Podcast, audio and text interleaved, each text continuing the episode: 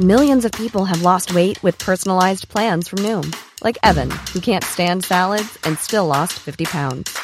Salads, generally, for most people, are the easy button, right? For me, that wasn't an option.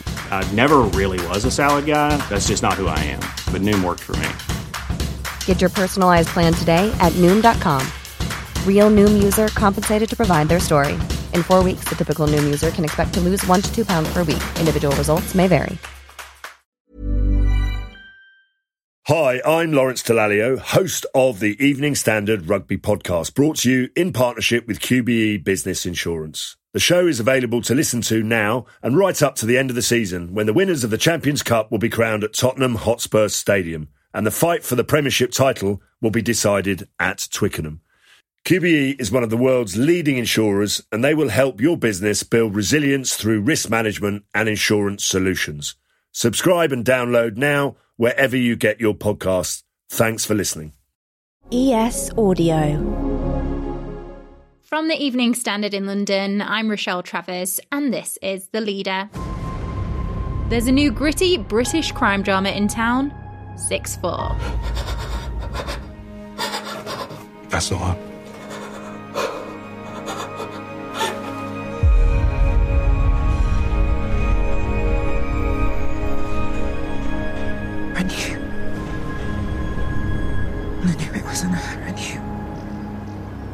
Knew. She wouldn't stayed in Edinburgh. It's too close to us. It's too small. Do you remember a girl called Julie Mackey? Aye, the, uh, the family said it was a kidnapping, but it was a disappearance. No, I mean, there's no evidence to the contrary. So what do you think happened? I don't know. Dad was a crank, I remember that. Mr. Mackey, please, I need to talk to you. My daughter's missing as well. The four part ITV series follows characters Chris and Michelle O'Neill as their teenage daughter goes missing. But these aren't ordinary parents, though. Chris is a serving police detective, and Michelle is a former undercover officer. The disappearance also has a number of striking similarities with a previously unsolved local case. Created by BAFTA Scotland award winning screenwriter Gregory Burke and inspired by the best selling Japanese novel of the same name, the TV adaptation is set mainly in Glasgow. The story is about kidnap, corruption, betrayal, and above all else, an uncompromising search for the truth. With me now is star of 6 4, actor Kevin McKidd. I mean, the, the initial draw to 6 4 was. Um, it was actually working with Gregory Burke. Gregory Burke, uh, I'm sure you know, is a you know very prolific Scottish writer who I worked with before. We did a one-off drama about ten years ago, and we always said, "Let's find something else to do together." And um, I was I was I was uh, trying to adapt a book, a novel, into a TV show about a year, just over a year ago. And Gregory was the person that came into my mind as potentially being the um, you know the person that could adapt it. So I call him, and we haven't talked in a few years, and he said, "It's so funny you called, Kev." He said, "Your voice. You, we were literally talking about you today in a casting concepts meeting for this thing I'm doing called Six Four. I said, "Oh, what is it?" So he told me about his project. I, I told him about mine. I said, "Look, I'll send you the book if you send me your script." And so the book hasn't happened yet, but but the script I really I really loved, and so that was kind of the uh, the genesis of this whole thing. Was I just found out was gripped by the by episode one, and uh, uh, and that was it. And I loved the character of Chris O'Neill. So yeah, that was that's how it all came to be. The TV adaptation of Six Four is inspired by, but doesn't necessarily stay true to the original novel, does it? Yeah, you know, Gregory, I said to Gregory in prep, you know, I said, should I read the novel? He went, no, don't bother. He said, you can if you want, Kev. but he said, you know, the, he really used the the skeleton, if you will, of the story in Six Four and the themes as a sort of inspiration as opposed to a true adaptation, if that makes sense. So he felt by reading the book, it might actually confuse the actors because there's quite a lot of different things happen. Because Scotland and Japan are such different places culturally, it was kind of impossible to make it a true straight page to page adaptation, if that makes sense. Are you a fan of the crime thriller genre in general? I am. I enjoy. Um, I don't read much crime, but I do enjoy when there's a great crime thriller comes on. It's funny. Like I remember again during rehearsals, and while we were still kind of working and crafting the script as we were working through rehearsals, you know, I kept saying, you know, this. All I care is that this this thing passes the Neil McKidd test. Now, the Neil McKidd test is my father who what reads every crime novel and read and watches every crime drama. So he knows a mile away. He can see a mile away when the plot twists are coming and who did it and all this kind of stuff. So we need to keep if we can we can keep him watching, then we've done a good job. And I think we've I think we've passed the Neil McKidd test. Honestly, that's the most nervous I am because he won't hold back. Kevin, you've had huge success in the US with the very polished Grey's Anatomy. How different is it getting prepared for a role like this one? You know, I mean, end of the day, I think the job, whether you're doing a theatre play, an Amer- a, a, very polished and slick American TV show, or a gritty British drama, it's all the same work. It's really getting to the truth of the character and and finding what the authentic voices of this piece is. You know, I think it's the same process, to be honest, no matter what you're working on. I really enjoyed the opportunity. You know, it is, Grey's is a very, you know, network television in America, you know, it's all very slick, it's very beautifully lit, and everybody looks great all the time. And that's fantastic. But it was really fun for me. You know, I came from that sort of kitchen sink, gritty British drama world. So this felt like coming home for me in a strange, strange way. But like coming back, putting on a comfortable t-shirt, you you know, after years of not uh, being around it, so it just felt like it felt very natural to come back into this sort of gritty, very realistic drama setting for me because it's kind of with a, you know I worked as an actor for 15 years before the whole American thing happened for me. So you know it felt like oh this is just me going back to kind of what I know, you know, and most and I'm most familiar with, if that makes sense. Let's go to the ads. Stay there to hear more from Kevin McKidd on returning home to Scotland and whether or not we'll get a series two of the new ITV crime drama.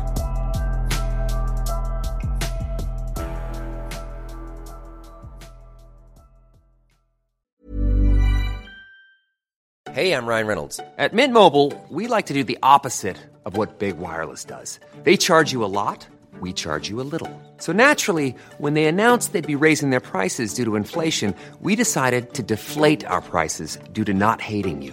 That's right. We're cutting the price of Mint Unlimited from $30 a month to just $15 a month. Give it a try at mintmobile.com slash switch. $45 upfront for three months plus taxes and fees. Promote for new customers for limited time. Unlimited more than 40 gigabytes per month. Slows. Full terms at mintmobile.com.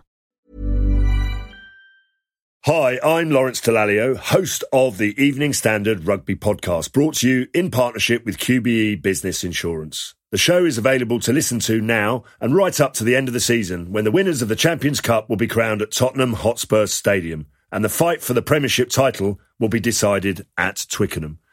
QBE is one of the world's leading insurers and they will help your business build resilience through risk management and insurance solutions. Subscribe and download now wherever you get your podcasts. Thanks for listening.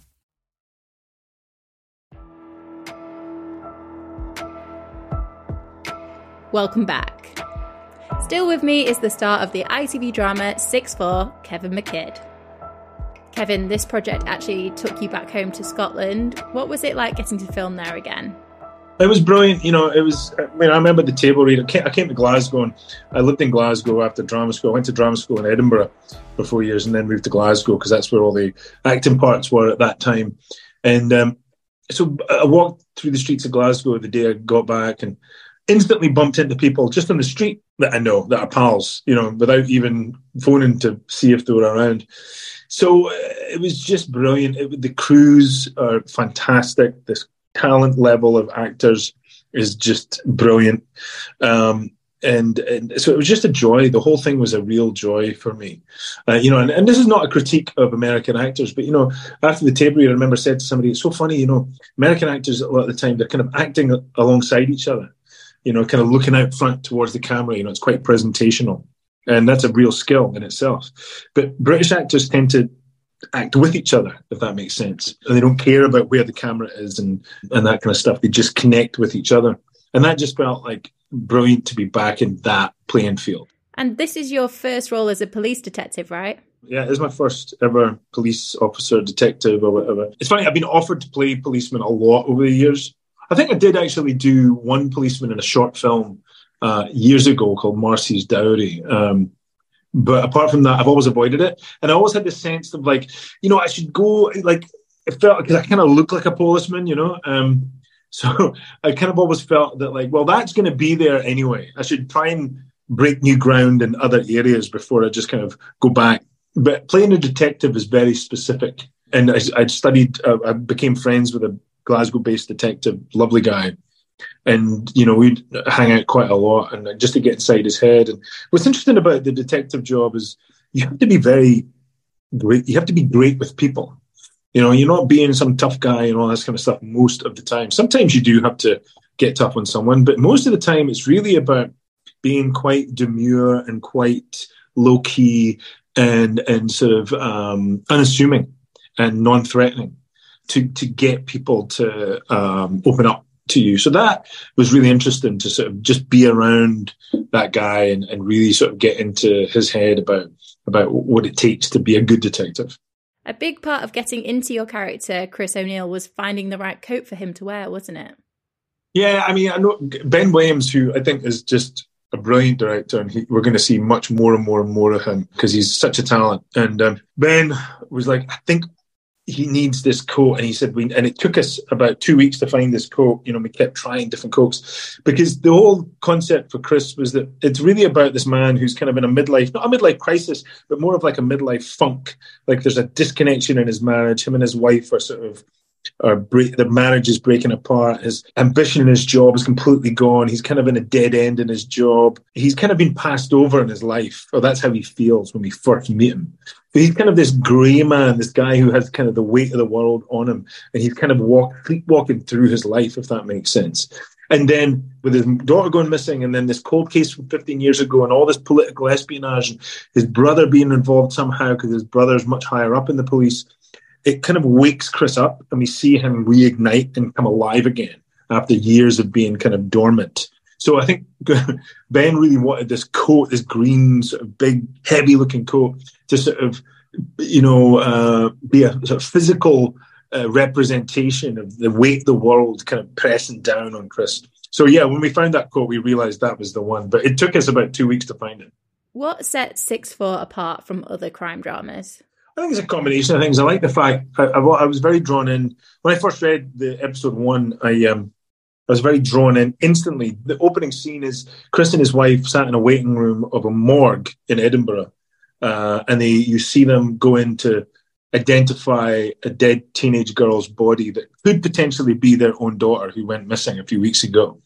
Now that just in itself, that opening scene, I think is every and I'm a parent and every parent's worst nightmare. You know, it's your worst nightmare come alive.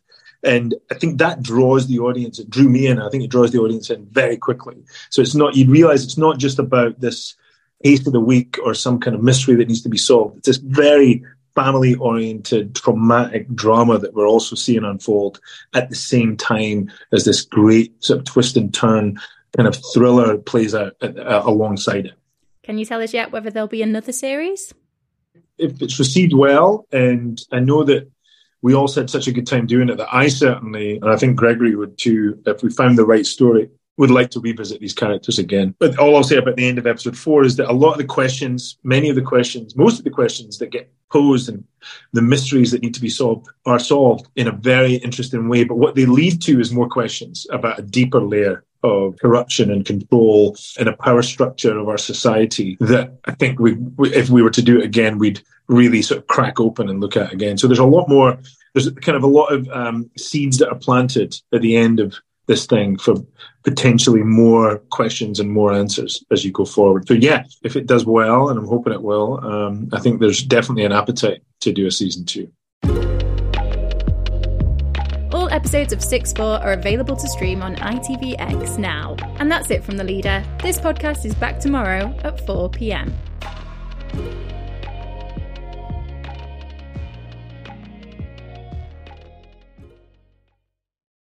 Hi, I'm Lawrence Dallaglio, host of the Evening Standard Rugby Podcast, brought to you in partnership with QBE Business Insurance. The show is available to listen to now and right up to the end of the season when the winners of the Champions Cup will be crowned at Tottenham Hotspur Stadium and the fight for the Premiership title will be decided at Twickenham.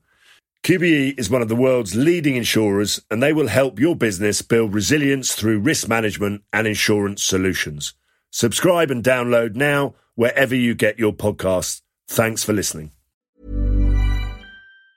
Sick of being upsold at gyms? My guy, you're currently a base member. For $90 more, I can upgrade you to our Shred membership. For 130 more, you'll be a Swole member. And for just $300 more, you'll reach Sweat Platinum. At Planet Fitness, you'll get energy without the upsell. Never pushy, always free fitness training and equipment for every workout. It's fitness that fits your budget. Join Planet Fitness for just $1 down and $10 a month. Cancel anytime. Deal ends Friday, May 10th. See Home Club for details.